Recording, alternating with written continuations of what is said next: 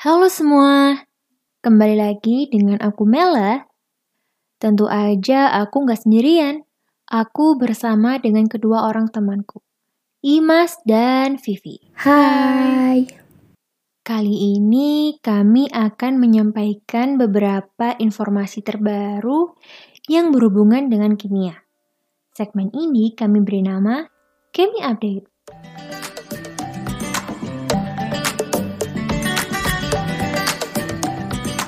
Berita pertama datang dari sebuah penelitian di Ohio State University, Amerika Serikat.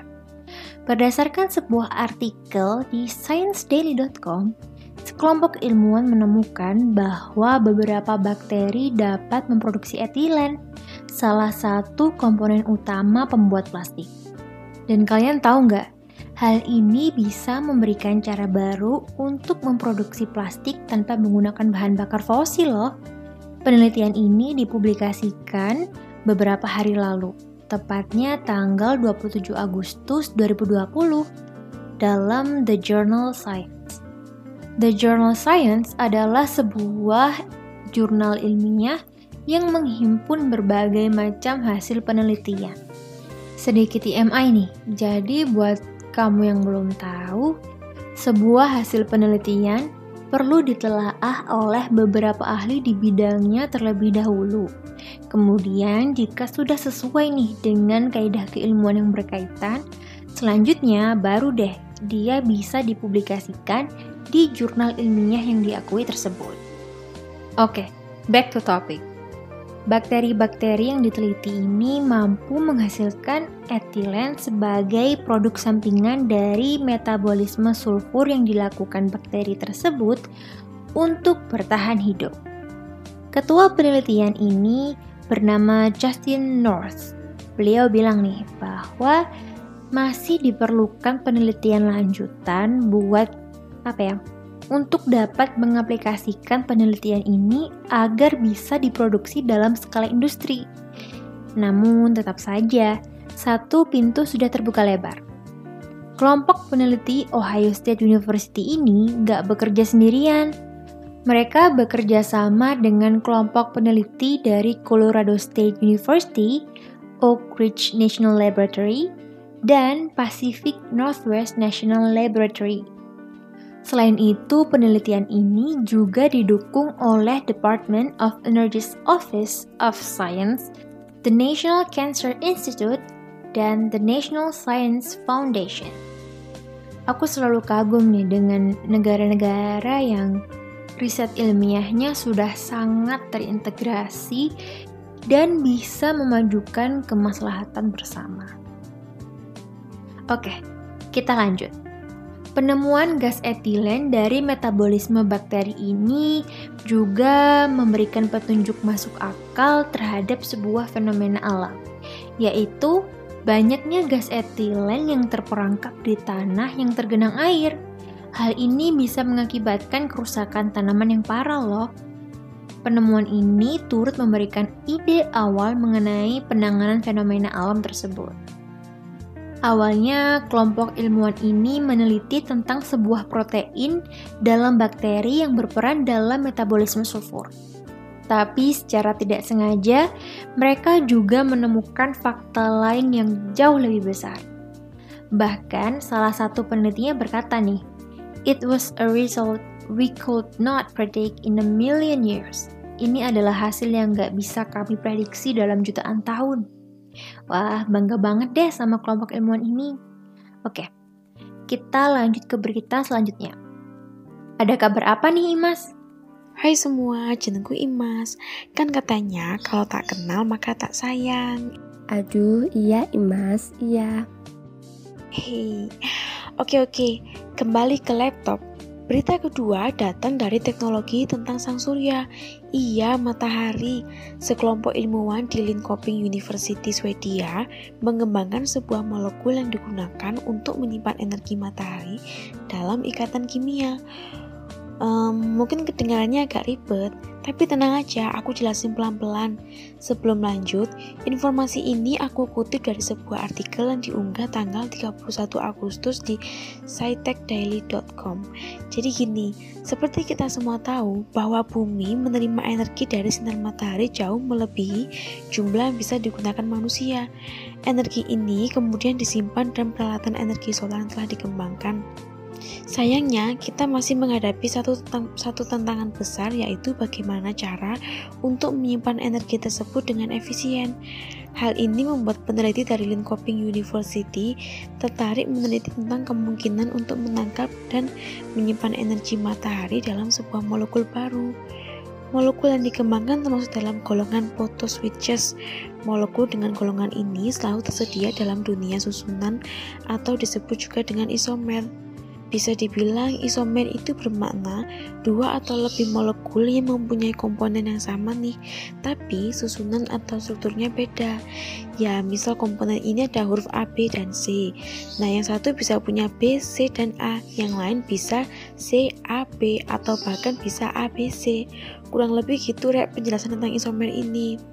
Bu Durbetz, seorang profesor yang terlibat dalam penelitian ini, menyampaikan bahwa molekul yang diteliti bisa mempunyai dua format yang berbeda, yaitu sebuah format induk yang bisa menyerap energi dari sinar matahari, dan satu lagi merupakan format alternatif yang terbentuk dari struktur format induk yang berubah dan menjadi lebih kaya energi, tapi tetap stabil. Nah, karena kombinasi dari dua sistem ini yang memungkinkan untuk menyimpan energi sinar matahari dalam molekul dengan efisien. Kebalikan dari penemuan tidak sengaja yang ada di pemaparan Mela tadi, penemuan ini adalah hasil dari penelitian teoritis yang lebih teliti. Jadi, para ilmuwan mengumpulkan teori-teori sains yang mendukung dan melakukan simulasi reaksi kimia. Ya, reaksi kimia juga ada simulasinya juga loh, bukan cuma pemadam kebakaran aja. Hei, simulasi ini membutuhkan teknologi komputer yang canggih yang tersedia dalam superkomputer di National Supercomputer Center di Linköping, Swedia.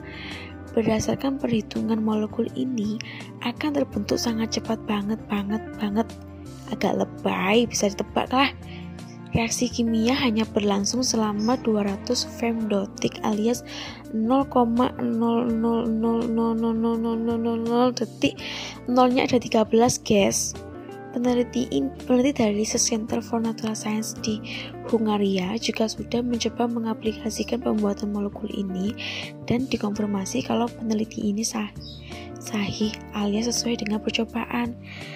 Penelitian ini dipublikasikan dalam jurnal ilmiah internasional bernama Journal of the American Chemical Society. PR selanjutnya dari para peneliti ini adalah untuk menemukan cara bagaimana energi matahari tersebut dapat dilepas dan dimanfaatkan untuk kebutuhan manusia. Ya kan nggak lucu ya kalau cuma bisa disimpan tapi nggak bisa dikeluarkan. Hi. Masih bisa-bisanya Imas ngelucu. Giliran aku nih Hai semua, aku Vivi. Berita yang aku bawain mungkin akan jadi yang paling bisa relate sama kamu tentang produk yang sangat, sangat, sangat diburu di masa pandemi seperti sekarang. Bisa tebak gak? Aku tahu banyak dari kalian yang mengira ini masker, tapi enggak. Ini tentang sanitizer. Produk untuk mensterilkan badan dan benda di sekitar kita dari bakteri. Pertama kita bicara tentang hand sanitizer dulu ya. Dikutip dari sebuah artikel yang diupload di chemistryworld.com pada tanggal 27 Agustus. Diketahui bahwa sejak Juni sudah ada 160 hand sanitizer berbahan dasar alkohol yang mengandung kontaminan toksik alias beracun menurut Food and Drug Administration atau FDA bisa dibilang lembaga ini semacam BPOM-nya Amerika lah ya. Oke, ini bakal jadi pengetahuan yang bermanfaat banget bagi kamu yang mendengarkan. Berdasarkan uji yang dilakukan, ditemukan kontaminasi metanol sebanyak 1-80%. Sementara beberapa produk lain mengandung satu propanol. Masih bingung kan bahayanya di mana? Baiklah, mari kita telah bersama ya. Disclaimer, alkohol adalah nama sebuah kelompok senyawa dengan ciri tertentu. Jadi, bukan satu saja bahan kimia yang bernama alkohol, tapi alkohol itu adalah nama dari kelompok senyawa.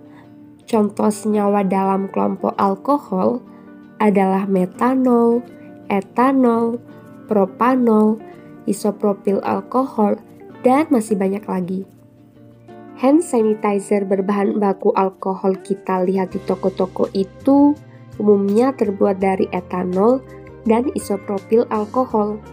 Kita harus memastikan bahwa hand sanitizer yang kita pakai tidak mengandung metanol karena metanol ini bersifat toksik. Berdasarkan artikel ini, kita juga harus mewaspadai adanya kandungan propanol dalam hand sanitizer. Caranya mudah sih, Coba kamu cek kolom komposisinya apa ada aja di sana. Komposisi dari hand sanitizer itu.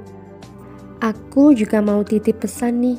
Kalau bisa, kamu pakai hand sanitizer yang umum disediakan di toko-toko saja ya, karena kandungannya pasti dan takarannya tepat.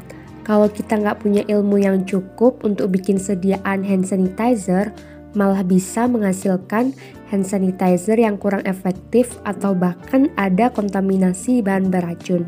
Seperti di artikel ini, kalau nggak ada hand sanitizer di tas gampang kok, tinggal cuci tangan pakai sabun dengan benar. Baiklah, mari kita lanjutkan. Dalam artikel ini juga dilaporkan bahwa beberapa orang meninggal karena keracunan sanitizer yang terkontaminasi. Ada yang kena gangguan mata, jantung, dan juga organ vital lainnya. Kita harus berhati-hati ya.